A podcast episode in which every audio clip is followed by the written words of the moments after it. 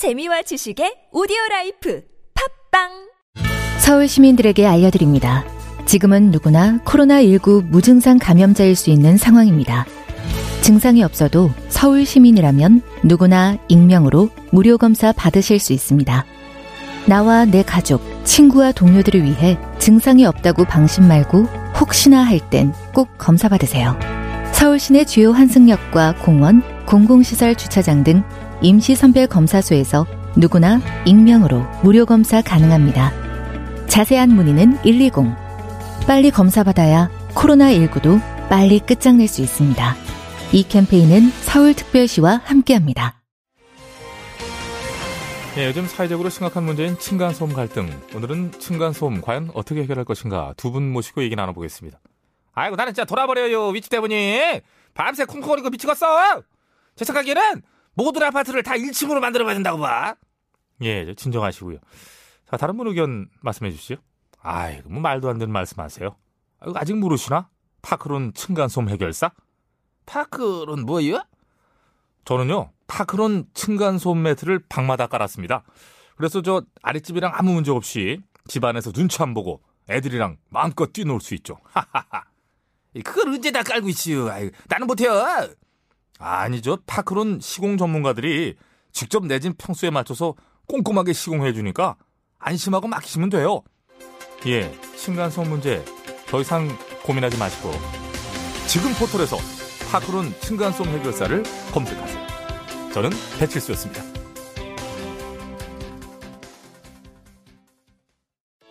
배우 선호준입니다. 이번에 숙취 해소제의 혁명, 주석혁명플러스의 광고 모델이 됐는데요. 새로운 광고로 찾아뵙게 돼서 저 또한 너무 기쁩니다. 요즘 입소문으로 효과가 입증된 요 녀석, 주석혁명플러스. 저를 많이 사랑해주시는 만큼 많은 사랑과 관심 부탁드립니다. 감사합니다. 숙취 해소의 혁명, 주석혁명 플러스. 온라인에서 구입할 수 있습니다. 술 마시기 전 물과 함께 꿀꺽. 아셨죠?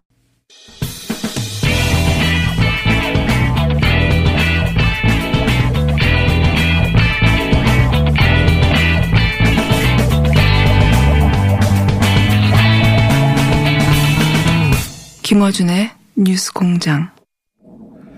자, 이 부에 이어서 호사카 유지 교수님, 이영채 교수님 좀 더 이어가겠습니다. 저희가 이 부 마지막에 어, 일본 회의의 반응 예, 얘기하다가 시간이 부족해서 끊어졌는데 어, 이영채 교수님은 일본 회의는 어, 그 화이트리스트 배제를 승리로 본다. 예, 그렇게 간주한다 말씀하셨고, 호사카 유지 교수님은 어, 일본 국회 내에서 조선일보를 인용하며, 특히 조선일보도 아니고 그냥 조선일보 댓글 예, 중에 예. 현 문재인 정부를 비열하다고 공격하는 댓글 같은 거를 인용하며 한국 상황이 이렇다라고, 상황 인식이 그렇다는 거죠 지금. 예, 그리고 그것뿐만이 아니라 예. 그 댓글에 찬성 이백십구 반대는 십일 이렇게 붙었다. 그러니까 이런 식으로. 그러니까 그 한국 내에서 문재인 정권에 대한 반대가 엄청나게 많다는 식으로 또 일본 국회에서 소개하고 있다라는 이러한 예예 예.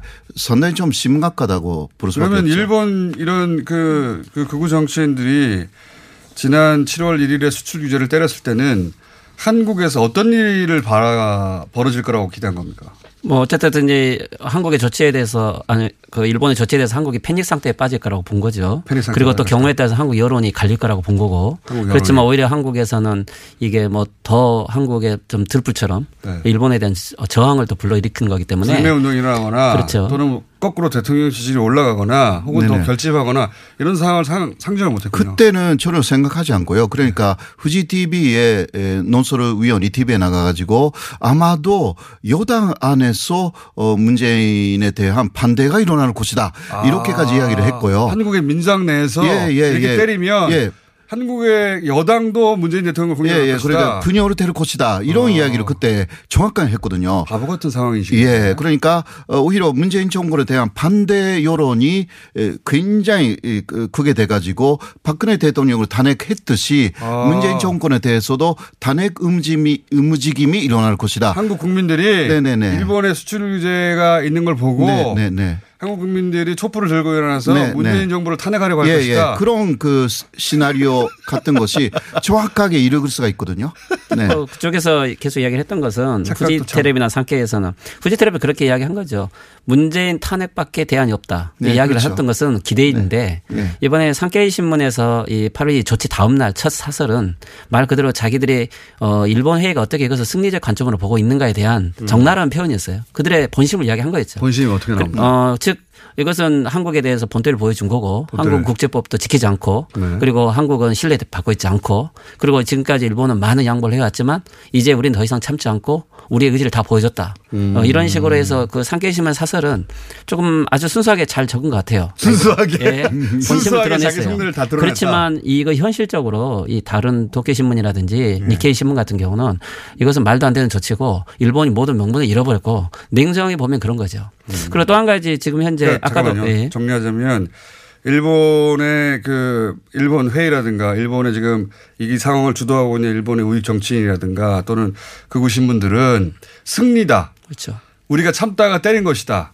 이렇게 생각하고 있고 칠월 일일 날 수출 규제에 대해서는 이렇게 때리면 한국에서는 우리한테 동조하는 사람들이 들고 일어나 가지고 어, 문재인 대통령을 탄핵시킬 것이다. 네. 이런 네. 말도 안 되는 상황 인식을 하고 있었다는 거죠. 예, 그리고 네. 아까 이야기한 그 오노데라가 예. 역시 이월 십일에 정권이 교체되어야 된다. 그 이야기 했습니다. 문재인 정부가 교체되어야 된다. 예, 그러니까 그 사람이 그 일본 회의 회원이고 또 지금 그 아베의 측근주의 측근 예. 지금 한 사람이에요. 사고방식이 그런 거죠. 네. 네. 그리고 제가 그 자민당 그래서 익명으로 말을 못하지만 이분도 경제 관련된 관료세요. 네. 토론에서 나와서 이야기를 하는데 한 말씀은 그래요. 선거에 솔직히 별로 도움이 안 됐다. 안 됐다. 영향도 결과적으로. 없었다. 네. 그렇지만 이것은 수상 주도로 여기까지 와 버렸기 때문에 어 그러니까 이 규제 조치에 팔월 이일 조치는 어 이것을 수습을 못하기 때문에 어 어쩔 수 없이 갈 수밖에 없지 않느냐라는. 아, 그냥 뭐 약간 관망의 태도인데. 음.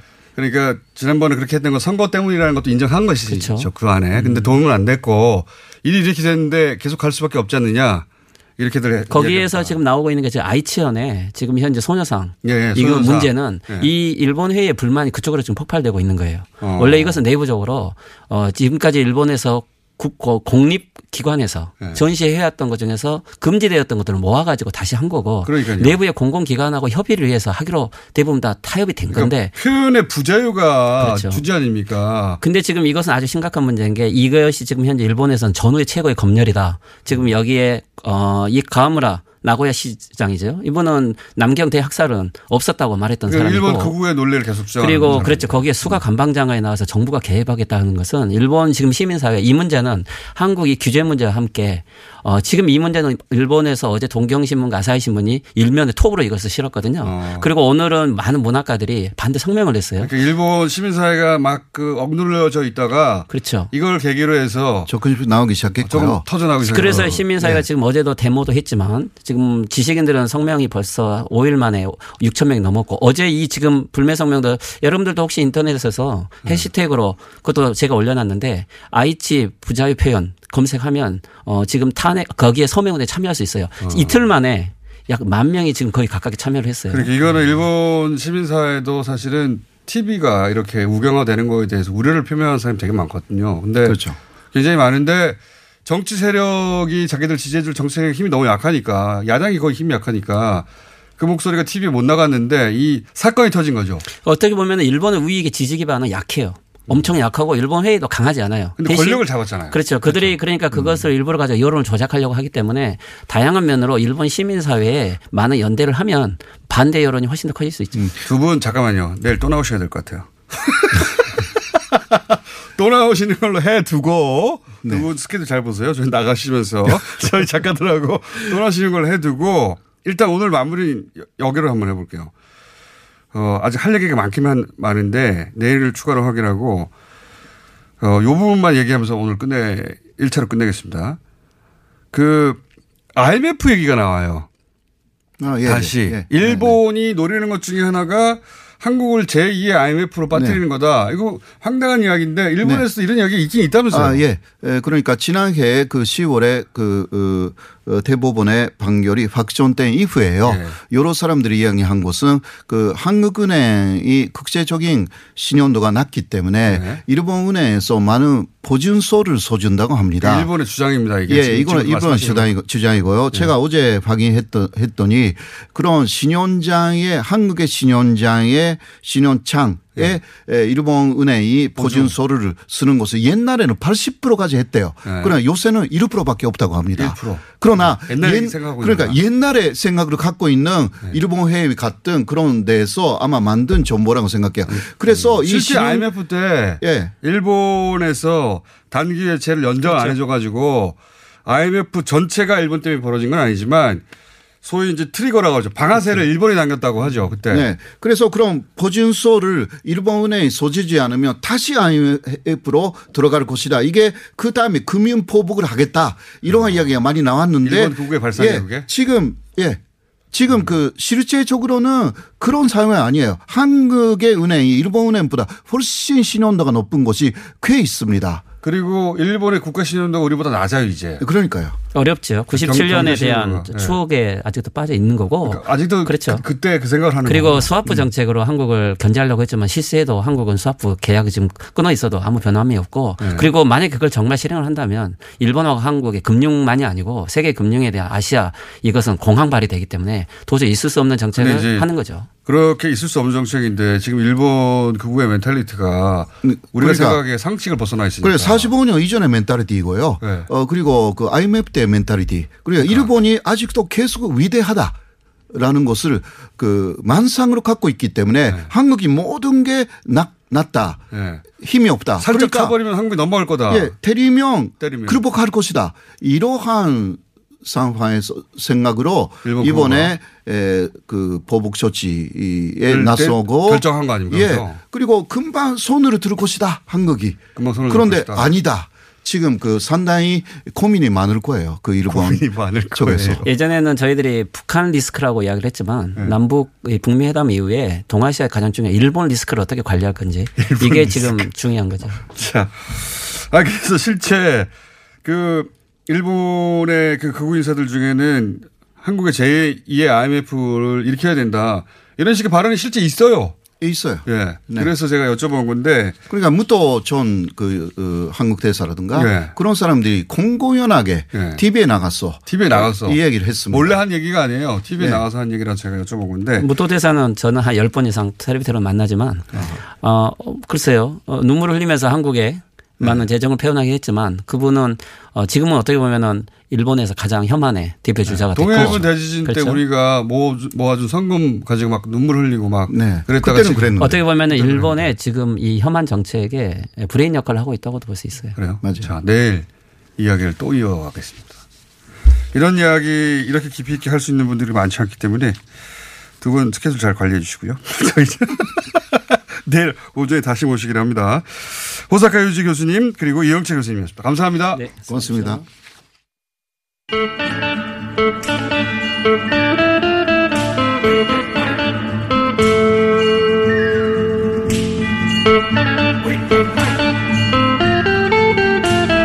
자, 이분 때문에 이 중요한 시간이 줄어들었네요. 우상호 의원님 나오셨습니다.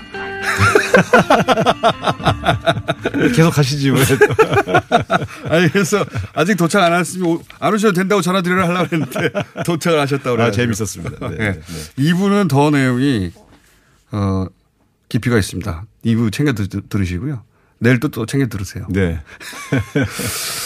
어, 여러 가지 얘기 했는데 연장선상에서 여쭤보겠습니다. 네. 그러니까 지금 일본의 집권 세력은 한국을 때리면 금방 손들 거다. 한국을 때리면 그리고 한국에서 막 촛불 집회가 일어나서 문재인 정부를 무너뜨릴 것이다. 그리고 민주당 내에 갈라져서 문재인 내는 또 갈라져서 문재인 대통령을 공격할 것이다. 이런 생각을 실제 하고 있었다는 거거든요. 그러니까 이제 이 흐름을 보면 첫 번째는 이제 강, 강제징용에 대한 배상 판결이 나고 한국에 있는 일본 대기업 자산이 이제 압류된 때에 아 한국과는 더 이상 대화할 네. 수 없다. 네. 이제 끝이다. 네. 이렇게 이제 마인드가 생긴 거 아닙니까? 감정이. 일본 극우가 역사 전쟁이 감정이 날... 생겼잖아요. 네, 전쟁이 되게 그러면 이제 그 순간 이 사람들이 다각적으로 어떻게 괴롭힐까를 고민했을 거 아닙니까? 그렇죠. 하나는 국내 정치적으로 자기 선거에 이용도 하겠다는 정략적 그렇죠. 목표도 있었고요. 두 번째는 한국을 괴롭히는 방법은 역시 경제를 괴롭히는 방법이다. 그렇죠. 이렇게 해서 준비를 한 거죠. 아이엠에프 제이의 네. 아이엠에프 얘기도 했다. 먼저 그렇게 말을 하지만 뭐 그 그렇게 불가능한 얘기 불가능한 얘기인데 어쨌든 네. 그 정도의 그 안에서 그런 경제적인 어떤 압박을 가한다는 원칙은 세운 거죠. 일본 회의든 자민당 내부의 일부 국회의원이든 네. 아베와 일부 경제 관료가. 그래서 다만 이제 기대 효과는 이렇게 하면 아마 난리가 날 거다라고 네. 판단했다는 건데. 네. 실제로 예상대로 안 돌아. 읽으면서. 그러니까 이제 조선일보에 댓글을 달거나 또 유튜브에 가짜 뉴스를 올렸던 분들이 일본의 판단에 오류를 만들어냈다는 큰 기여를 한 거죠. 조선일보 네. 기사도 그렇고요. 예, 네. 아주 뭐 일본의 판단을 잘못하게 만든 네. 그런 결과를 만들어냈죠. 고마운 겁니까? 아, 뭐 고맙다기보다는 의외의 효과가 나타났다는 건데 네. 다만 제 말씀은 이런 거죠. 이것이 오히려 대한민국 국민들의 단합을 만들어내고. 네. 그리고 오히려 대일본에 대한 일관된 그러니까 문, 문재인 대통령에 대한 반대 운동이 일어나는 게 아니라 네.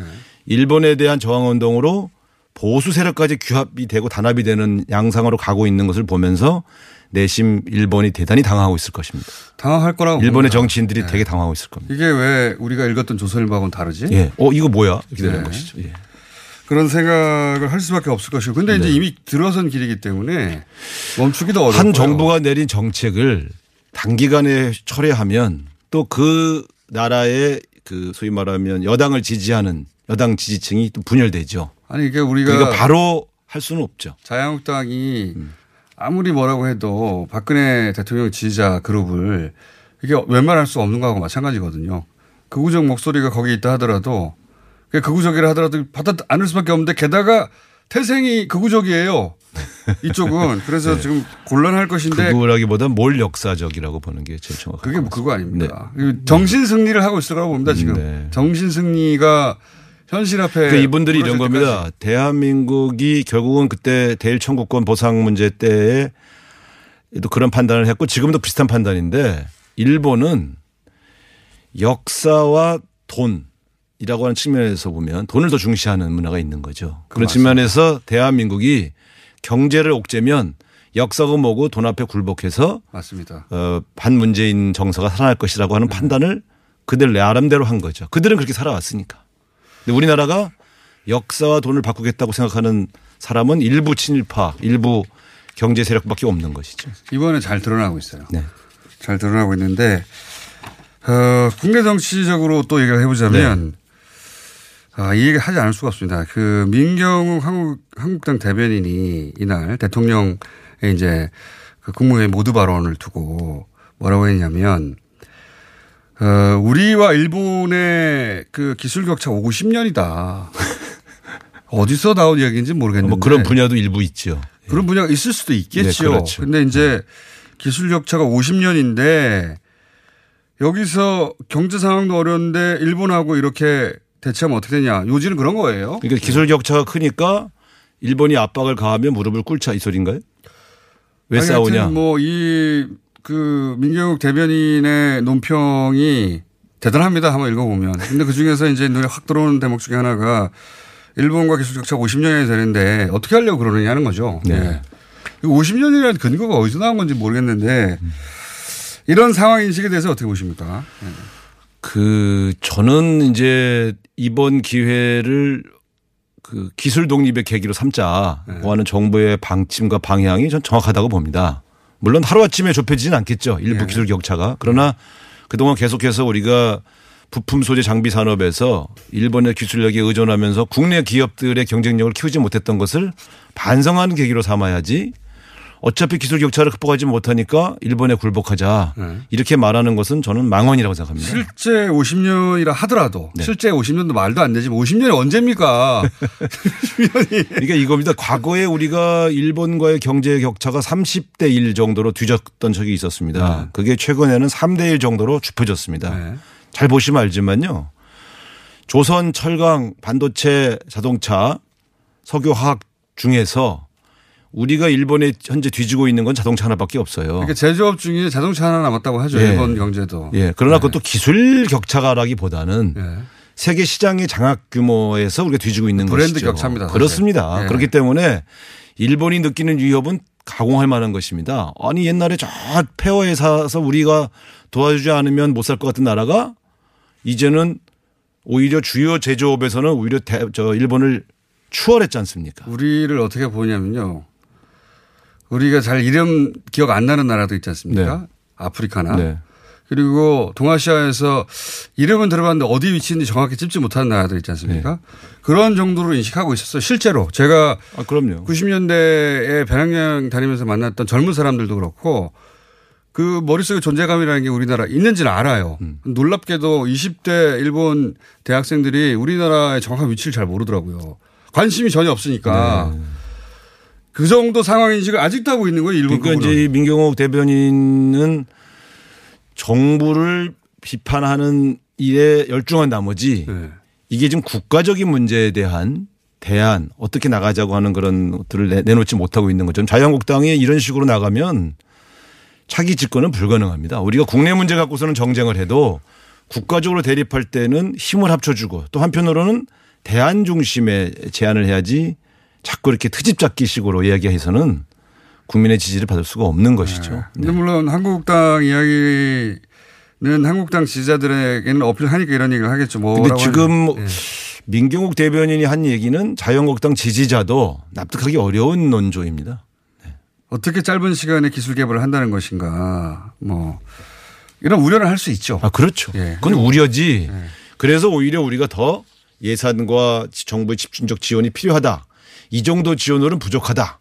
차라리 이렇게 얘기했으면 네. 저는 오히려 아, 참 야당의 건전한 입장이라 생각할 텐데 이게 그렇게 자꾸 이 트집 잡고 뭔가 이렇게 딴지 거는 식으로 이야기하는 것은 적절치 않죠. 저희가 지난주 금요일 날 원래 나경원 원내대표가 나오시기로 했는데 어, 그랬어요? 네. 음. 저희가 취소한 게 아니라 그쪽에서 이제 추경 때문에 취소를 해서. 그분 때문에 조사받고 나왔는데. 네 시간 반을 네 시간 반. 좁은 조사실에서 앉아서. 네. 감사합니다. 아, 옛날에 추억을, 추억을 다시 살려줘서. 다 지장도 찍고 하셨어요? 다 있죠. 자, 그래서 추경 얘기까지만 하고. 네, 네. 오늘 마무리해야 될 것 같은데 시간이 부족해가지고. 추경이 통과되긴 됐는데. 네. 그죠? 네. 너무 많이 깎았어요. 돈을 네. 많이 깎았더라고요. 네. 어디 어디서 깎았나요? 일 조 가깝게 깎았는데. 네. 그, 그러니까 이 양반들은 일단 총액 기준으로 깎는 목표를 정해놓고 네. 무엇을 깎을 것인가 항목을 찾은 거예요. 그런가, 그런 것 같더라고요. 그러다 보니까 거기 맞춰주다 보니까 좀 많이 깎였는데 네. 물론 이제 예비비를 쓸 수 있게 열어준 거는 그것 때문에 한 삼분의 일은 보완이 됐습니다만 네. 주로 항목이 어떤 겁니까? 주로 항목이 이제 그 지금 제조업 경쟁력을 높이기 위한 여러 다양한 투자 네. 또 이, 또 지역의 여러 가지 에스오씨 중에서 꼭 필요한 게 있거든요. 이런 네. 것들을 좀 많이 깎았죠. 어. 일자리 예산도 많이 깎았다 보니까. 그게 이제 일자리 예산을 깎았다고 하지만 애매해요. 내가 볼 때는. 근데 어쨌든 제가 볼 땐 그 소소하게 이것저것 항목들을 막 갖다 붙여서 하여튼 일조를 만들었다. 뭉청, 뭉텅뭉텅 깎아버렸죠. 네. 일조를 만들었다. 그러니까 네. 액수를 정하고 들어온 거죠. 일조 이상. 일, 그걸 그러니까 한 보통 이 예산은 불효불급하니 이 예산을 드러내겠다고 해서 특정 항목을 드러냈으면 저희가 그래도 이해를 할 텐데 조 단위를 맞춰놓고 나서 사실은 너무 여러 가지를 빼내가지고 여기저기서 어느 하나를 빼냈다고 말하기가 좀 어려울 정도로. 아, 네. 그러니까 액수를 맞춰놓고 네. 여기저기서 빼서 일조를 맞춘 것이다. 네. 그런데 자유한국당 입장에서는 이렇게 문제가 많은 예산이었기 때문에 우리가 안 통과시켜준 것이다 라고 말을 하면 그러면서 또 자기네 국회의원들이 있는 지역 가령 포항 지진 예산 속초고성 양양 저 산불 화재 지원 예산은 등액을 했죠. 어, 네. 인기를 또 얻어야 되니까요. 그렇죠. 네. 정치란 그런 것이니까요. 근데 어쨌든 지금은 뭐 그런 국내 문제보다도 이 문제는 장기화될 수밖에 없지 않습니까? 네. 이 문제에 대해서는 오히려 이것을 대한민국 그 중소 중견기업의 제조업 혁신, 네. 경쟁력을 확보할 수 있는 더 있어야 되는 거 아니에요? 그 돈이. 그러니까 이제 내년 추경은 끝났으니까 본 예산에 네. 긴급하게 아마 제가 볼 땐 지금 발표하고 있는 몇 가지 정책들이지 않습니까? 내년에 일조 원을 집중적으로 이 분야에 지금 아마 예산안 지금 변경을 하고 있을 겁니다. 그래서 그러니까 아베 정부가 고마운 점이 몇 가지가 있어요. 저는 사실은 우리 대한민국 경제가 집중적으로 지원하고 변화시켜야 할 제조업 분야, 예. 특히 중소 중견기업 지원의 방향을 예. 등불을 켜주었어요. 집중하게 만들어준 계기가 됐다고 봅니다. 등불을 켜주었다. 대한민국은요 이렇게 위기가 오면 예. 정말 집중해서 극복할 수 있는 저력이 있는 민족입니다. 제가 볼 때는 오히려 우리가 일본으로부터 수입하던 것을 국내 기업들로 대체하기 시작한 순간 일본 경제는 걷잡을 수 없이 어려워질 겁니다. 아니 그래서 일본의 반도체 전문가도 저희가 네. 인터뷰한 그분도 오 년 있다가는 반도체 산업이 한 일본에 남아 있겠나. 일본의 이제 우익들은 그냥 관념적으로 정치적으로 이렇게 하는 거라면 실제 전문가들의 입장에서는 걱정이 큰 거죠. 한국이 다 대체 소재 개발해버리고 난 다음에 떠나버리면 어떡하냐 이거죠. 그래서 이게 사, 오 년 정도면 저는 이제 상용화 가능하고 네. 어떤 분야는 아마 일 년 안에도 가능한 분야가 나올 겁니다. 관계가 완전히 재정립될 거라고 봐요. 저는 이거는 겁니다. 이 기회를 네. 대기업과 정부와 중소 중견기업이 손을 잡고 저는 기술 독립이라는 용어가 아주 마음에 들어요. 정말. 예. 그래서 이것을 그렇게 대한민국 경제를 다시 한번 리모델링하는 그런 계기로 삼. 이걸 만약에 그냥 정부가 정부 주도로 하려고 했으면 네. 대기업이 가지고 있던 관성이나 또는 대기업이 아니 원래 잘 그냥 잘하고 있었는데 그렇죠? 네. 원래 그대로 하려고 하는 성격이 있지 않습니까? 거기에 막 끼어든다고 대기업도 하고. 일본으로부터의 수입이 다변화돼야 되기 때문에 국내 기업 보통 대기업은 거래선을 두세 개를 만들어놔야 됩니다. 한쪽이 네. 끊길 걸 대비해서. 그러니까 이제는 국내 중소 중견 기업으로도 거래선을 하나 열어놔야 될 필요가 있기 때문에. 억지로 하려고 그랬으면 저항이 있었을 텐데. 그동안 안 했을 거예요. 앞으로도 안, 안 했을 거예요. 근데 그렇죠. 이걸 안 이제 했으니까. 지금까지 안 한 이유는 네. 기술력이 좀 떨어진다. 그다음에 상용화 준비가 안 됐다. 뭐 이런 건데 그건 대기업이 사주지 않으면 네. 투자할 수가 없는 업종의 특징이 괜찮아요. 바꾸기가.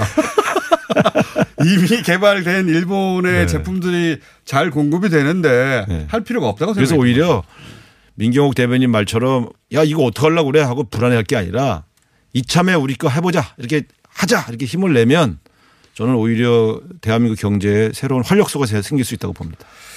알겠습니다. 생각보다 길게 하셨네요. 자. 물어보고 꼭 저렇게 얘기하더라고. 우상호 의원이었습니다. 감사합니다. 네, 감사합니다. 네. 월매 월매 월매 삼육구 가격 만족 품질 만족 수입 명품 매트리스 월매 월매 월매 삼육구 온라인 오프라인 가격 동일 품질 동일 월매 월매 월매 삼육구 월드 매트리스 삼육구 착한 가격 월드 매트리스 삼육구 온 오프라인 동일 판매 지금 검색창에 월매 삼육구 우리 집이 기가 막혀 우리 집이 기가 막혀 우리 집이 기가 막혀 물 새고 단열도 안 되는 우리 집 무슨 방법 없을까? 자율주택 정비 사업이 있잖아. 그게 뭐야? 이웃끼리 낡은 단독주택이나 다세대 주택을 개량하는 사업인데 용적률 인센티브도 받을 수 있대. 에이 그럼 뭐해 비용 부담이 큰데. 주택도시기금에서 연 일 점 오 퍼센트 금리로 사업비의 최대 칠십 퍼센트까지 융자 지원을 해준대. 그런 게 있었어? 주택도시 보증공사 홈페이지에서 도시재생 상품을 찾아봐. 안녕하세요. 치과의사 고광욱입니다. 태아가 자랄 때 가장 먼저 생기는 기관이 어디일까요? 바로 입입니다. 먹는다는 것은 삶의 시작이자 끝인 것이죠. 백 세 시대인 요즘은 치아를 백 년 가까이 사용합니다. 그럼 어떻게 해야 치아를 백 년 동안 건강하게 관리할 수 있을까요? 바로 올바른 칫솔질과 정기적인 스케일링입니다. 가까운 치과를 방문하시면 치과의사 선생님께 올바른 칫솔질을 배울 수 있습니다. 그리고 일 년마다 건강보험 적용이 되는 스케일링 치료 놓치지 마세요. 이 캠페인은 유리치과협회와 함께합니다. 시더 시더 아빠 발톱 너무 두껍고 색깔도 이상해.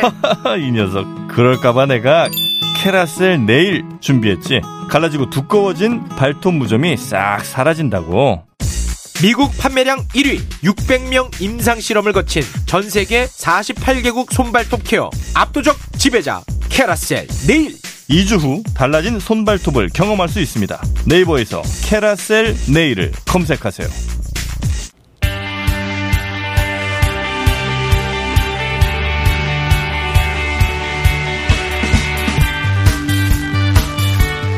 자, 일본이 지난 금요일 화이트리스트에서 한국을 배제했습니다. 실제 우리 산업계에 미치는 영향은 어떨 것인지 어, 앞으로 쭉 짚어보려고 합니다. 오늘은 첫 시간으로 자동차 업계에 미치는 영향에 대해서 한번 짚어보겠습니다. 어, 현장에 계신 분입니다. 현대 모비스 김종수 책임연구원 스튜디오에 나와 계십니다. 안녕하십니까? 네, 안녕하세요. 우리가 대기업 현직에 있는 책임연구원을 부른 적은 처음입니다. 네, 감사합니다. 네. 근데 이제 궁금하니까 이거는 지금 현재 현직에 있는 분들 얘기를 들어봐야겠다 싶어서 모셨습니다. 예. 우선 본인 소개, 소개를 좀 해 주십시오. 어떤 일을 하시다가 지금 현재 어떤 커리어를 거쳐 지금 현대모비스에 계신 건지. 네, 일단 이천구 년에 엘지화학에 입사를 해서 플라스틱 개발 업무. 아, 엘지화학에서 예. 현대모비스로? 네. 배신 아닙니까? 배신? 배신보다는. 네.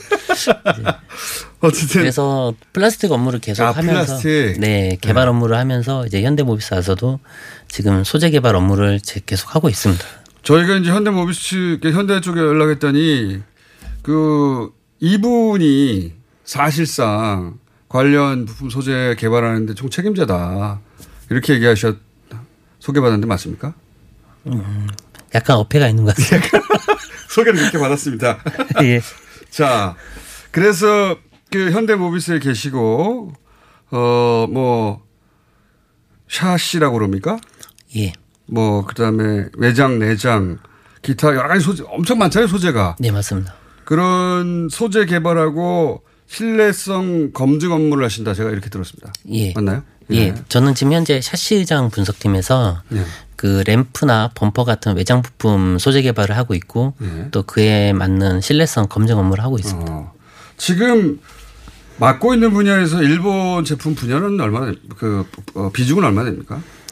워낙 자동차 부품이 한 삼만 개가 넘, 넘기 때문에 워낙 음. 많은데 제가 맡는 부품들을 봤을 때는 지금 국산화된 비율은 한 구십 퍼센트 이상이 되고요. 아, 이미? 나머지는 예, 이미 나머지는 수입산으로 보는데 음. 그중에 수입산이 한 십 퍼센트로 봤을 때 이제 그중에 일본산 소재 같은 경우는 한 이십 퍼센트 수준이니까 아. 전체적으로 봤을 때는 약 이, 삼 퍼센트 내외 아, 수준으로 보입니다. 네, 그렇게 높지는 않습니다. 근데 제가 예전에 이게 오래된 얘기긴 합니다만 예전에 듣기로는 우리 자동차 산업이 일본 그 회사들 기술 베이스로 많이 출발을 네. 했고 그래서 부품이나 소재가 일본제가 굉장히 많다고 들었는데 지금은 아닌가 봐요?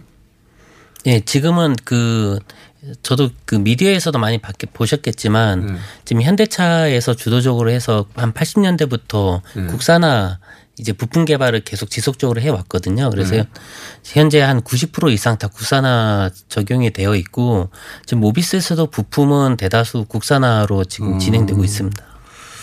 제가 들은 이야기 중에 이게 좀 확인 부탁드립니다. 미쓰, 미쓰비시 여기서 음. 그 엔진을 받고 있었는데 현대가 현대가 근데 이제 현대가 자체 엔진을 개발하려고 하자 여기서 하지 마라 우리가 더 신형 엔진을 줄 테니까 그렇게 했는데 그걸 사실 일본 기업들이 그걸 잘하거든요. 국내 네. 업체들이 소재나 부품 독자적으로 개발하려고 하면 더 싼 값에 줘서 그 국내 산업이 자라나지 못하도록 해왔어요 실제. 자기들 입장에서는 경쟁자를 막는 것이고 대기업 입장에서는 더 좋은 가격에 더 싸게 준다는데 이미 다 개발되어 있는데 국내 업체 개발할 때까지 기다리느니 그 갖다 쓰는 거 아닙니까? 그런 식으로 계속 우리 산업이 발전하는 거를 일본에서 방해하거나 해왔는데 그, 그 현대에서도 그런 역사가 있지 않습니까? 이런 식의 그 뭐랄까요? 일본 기업들이 뭘 개발하려고 그러면 더 싼 가격에 줄게 이런 엔진처럼. 엔진 사례는 알고 계시죠? 예, 그 미디어를 통해서 저, 저도 확인했었는데 네. 그러한 경우 부품들이 상당히 많습니다. 그래서 일본 같은 경우는 소재 부분에서도 네. 이제 독점하고 있는 소재 같은 경우는 네. 이제 국산화를 진행하려고 하면은 네. 그에 따라서 이제 원가를 싸게 공급을 어. 한다든지 이런 식으로 하면 이제 국내 산업이 약간 개발이 그렇죠. 딥, 더뎌지게 되겠죠. 네. 그러면 다시 이제 국내 업체들은 떨어지게 되고 네. 그럼 도산하고. 다시 점차 가격을 올려서 다시 올리고. 원상복구한다든지 이러한 거를 실제로 음. 본 적은 있습니다. 실제로 그렇게 해왔군요. 예. 본인이 계신 분야에서도. 네. 그러니까 모든 분야가 그렇다고 하더라고요. 예. 그렇게 그들 입장에서 보면 그 영업의 노하우인 것이고 우리 입장에서 보자면 우리 부품 소재 산업이 클 수 없는 큰 원인 중에 하나였던 거죠. 네. 네. 그런데 자동차 분야는 그러니까 그, 부, 그 국산 부품, 그러니까 부품의 국산화율 이게 상당 정도 진척이 됐나 보죠. 우리가 알고 있는 거하고는 다르게. 저는 그렇게 이미지가 있었거든요. 네, 그런데 상당수 한 구십 퍼센트 이상 지금 국산화 적용이 되어 있고 지금 양산을 하고 있습니다. 예를 들어서 구체적인 제품을 좀 예를 들어 봐 주십시오. 본인이 개발하고 있는 거라든지 아니면 음. 야 이거는 모를 텐데 이렇게 이렇게 국산화가 되었어 걱정하지 마 이런 사례 본인이 알고 계신.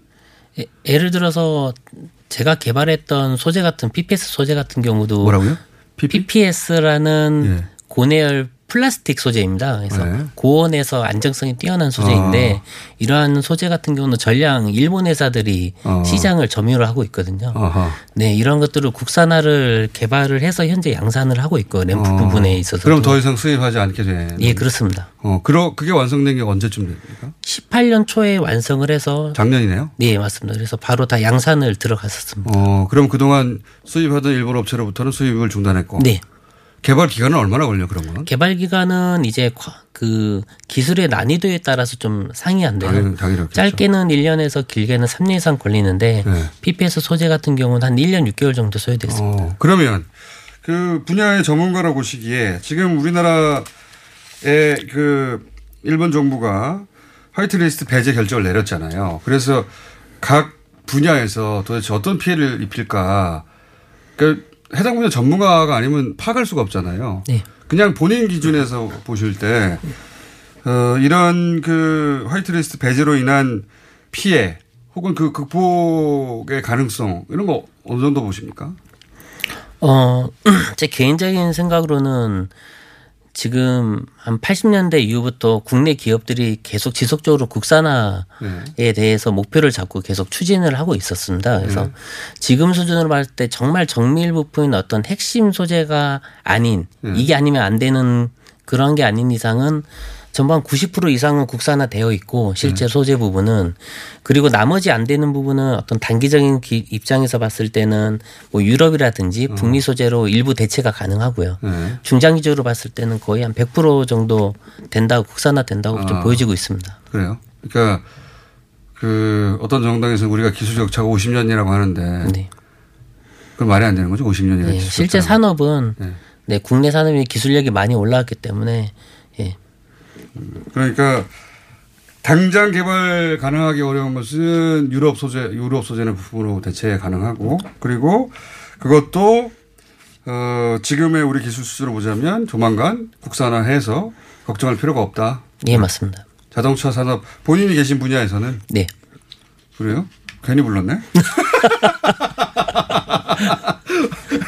근데 이제 분야가 너무 다양하게 있기 때문에 그렇죠. 뭐 네, 좀 어려운 부분이 있는 부분도 있을 수는 있습니다. 저희도 그러니까 여러 분야에서 모시려고 합니다. 근데 어, 반도체 얘기는 많이 나왔는데 이제 자동차나 다른 분야를 확대된다고 하니까 네. 일본이 자동차가 강하잖아요. 그래서 네. 자동차에서는 어떤가 하고 모셨는데 모실 필요가 없었네요. 괜찮다고 하니까 오늘 여기까지 하고 더 궁금한 게 생기면 또 나와주십시오. 네, 예. 아, 네 알겠습니다. 자, 오늘 현대 모비스 짚어봤습니다. 앞으로 이런 식으로 현장에 계신 분들 모셔보겠습니다. 현대 모비스 김종수 책임연구원이었습니다. 감사합니다. 네, 감사합니다.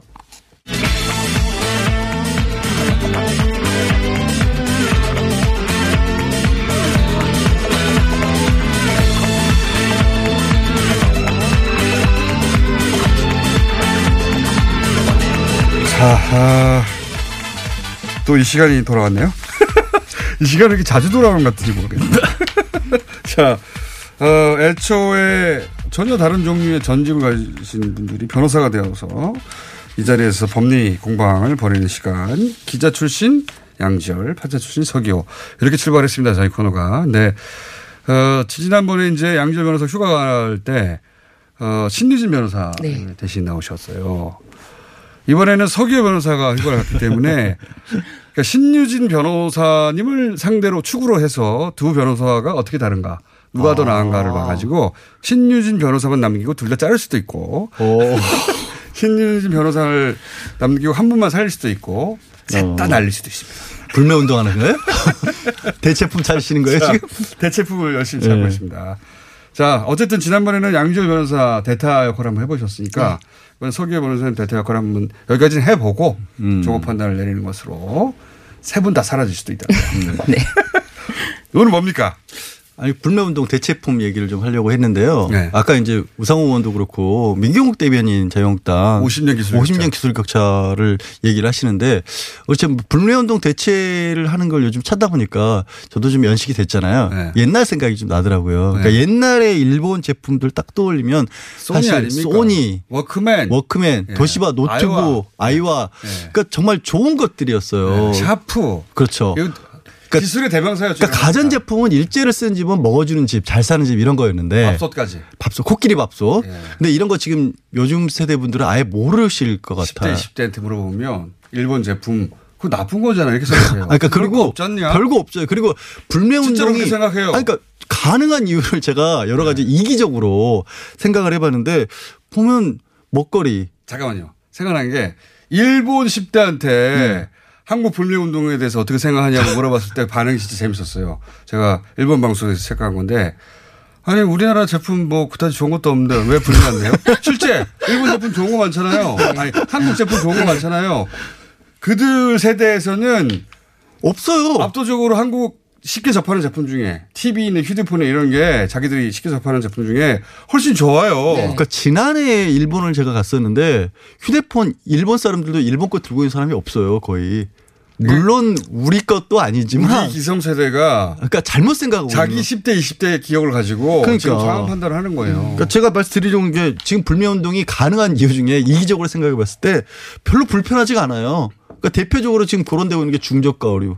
신발 싸게 파는데. 팔십 년대 만약에 네. 소니 티비 준다고 하는데 내가 싫어. 일본 제품이라서 누가 그럽니까? 어려워요. 그때는 솔직히 어려워요. 기술 격차가 너무 커서. 지금은 살만해요. 안 사라, 안 사도. 오늘 시간이 너무 짧은데 네. 지금 계속 불매운동 현상에 대해서 말씀하실 그렇죠. 거면은 제가 오늘 어, 여기 출연하기 위해서 논문 다섯 편을 읽고 왔습니다.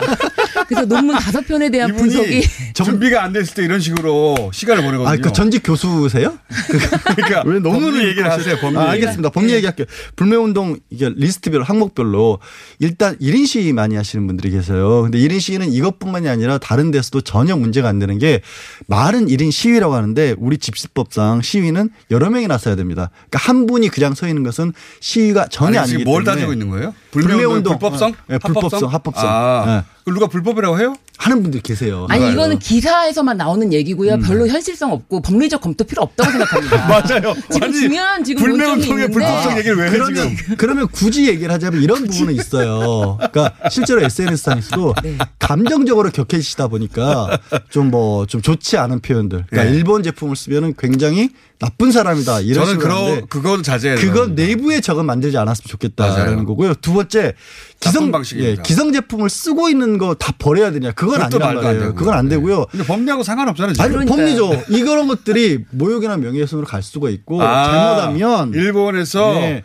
그 예를 들어서 일본 특정 제품을 버렸다고 하는 것에 대해서 모욕죄나 이런 걸 걸 수도 있다. 아니 그걸 쓰고 있었던 상대방들이 특정인을 지목해서 뭐 침입하다, 뭐 아, 한국인들끼리에 네. 그러지 않았으면 좋겠고 그런 분란을 만들어낼 수도 네. 있다. 오늘 또 일부 언론에서는 어떤 공격을 하냐면 현 정부 인사분들도 일본차 타는 사람들이 많았다. 이러면서 불매운동하냐 이런 얘기도 아, 이게 진짜 만들어내는 얘기 좀 그만했으면 좋겠어요. 그러니까 근데 거기에 넘어가신 분들이 있어요. 네? 넘어가신 분들이 있기 때문에 아니, 지금 당장 이미 소, 소지하고 있는 일본 제품들 버리란 얘기가 아니에요. 아, 네. 그리고 이제 예, 한 가지만 일본을 미워하자는 얘기도 아니고 그렇죠. 혹시 이제 법적인 얘기를 꼭 아베 정부의 판단이 정책이 잘못됐다는 얘기를 하려고 삼 분 정도는 드려야 되겠죠. 네. 하나 하나만 얘기할게요.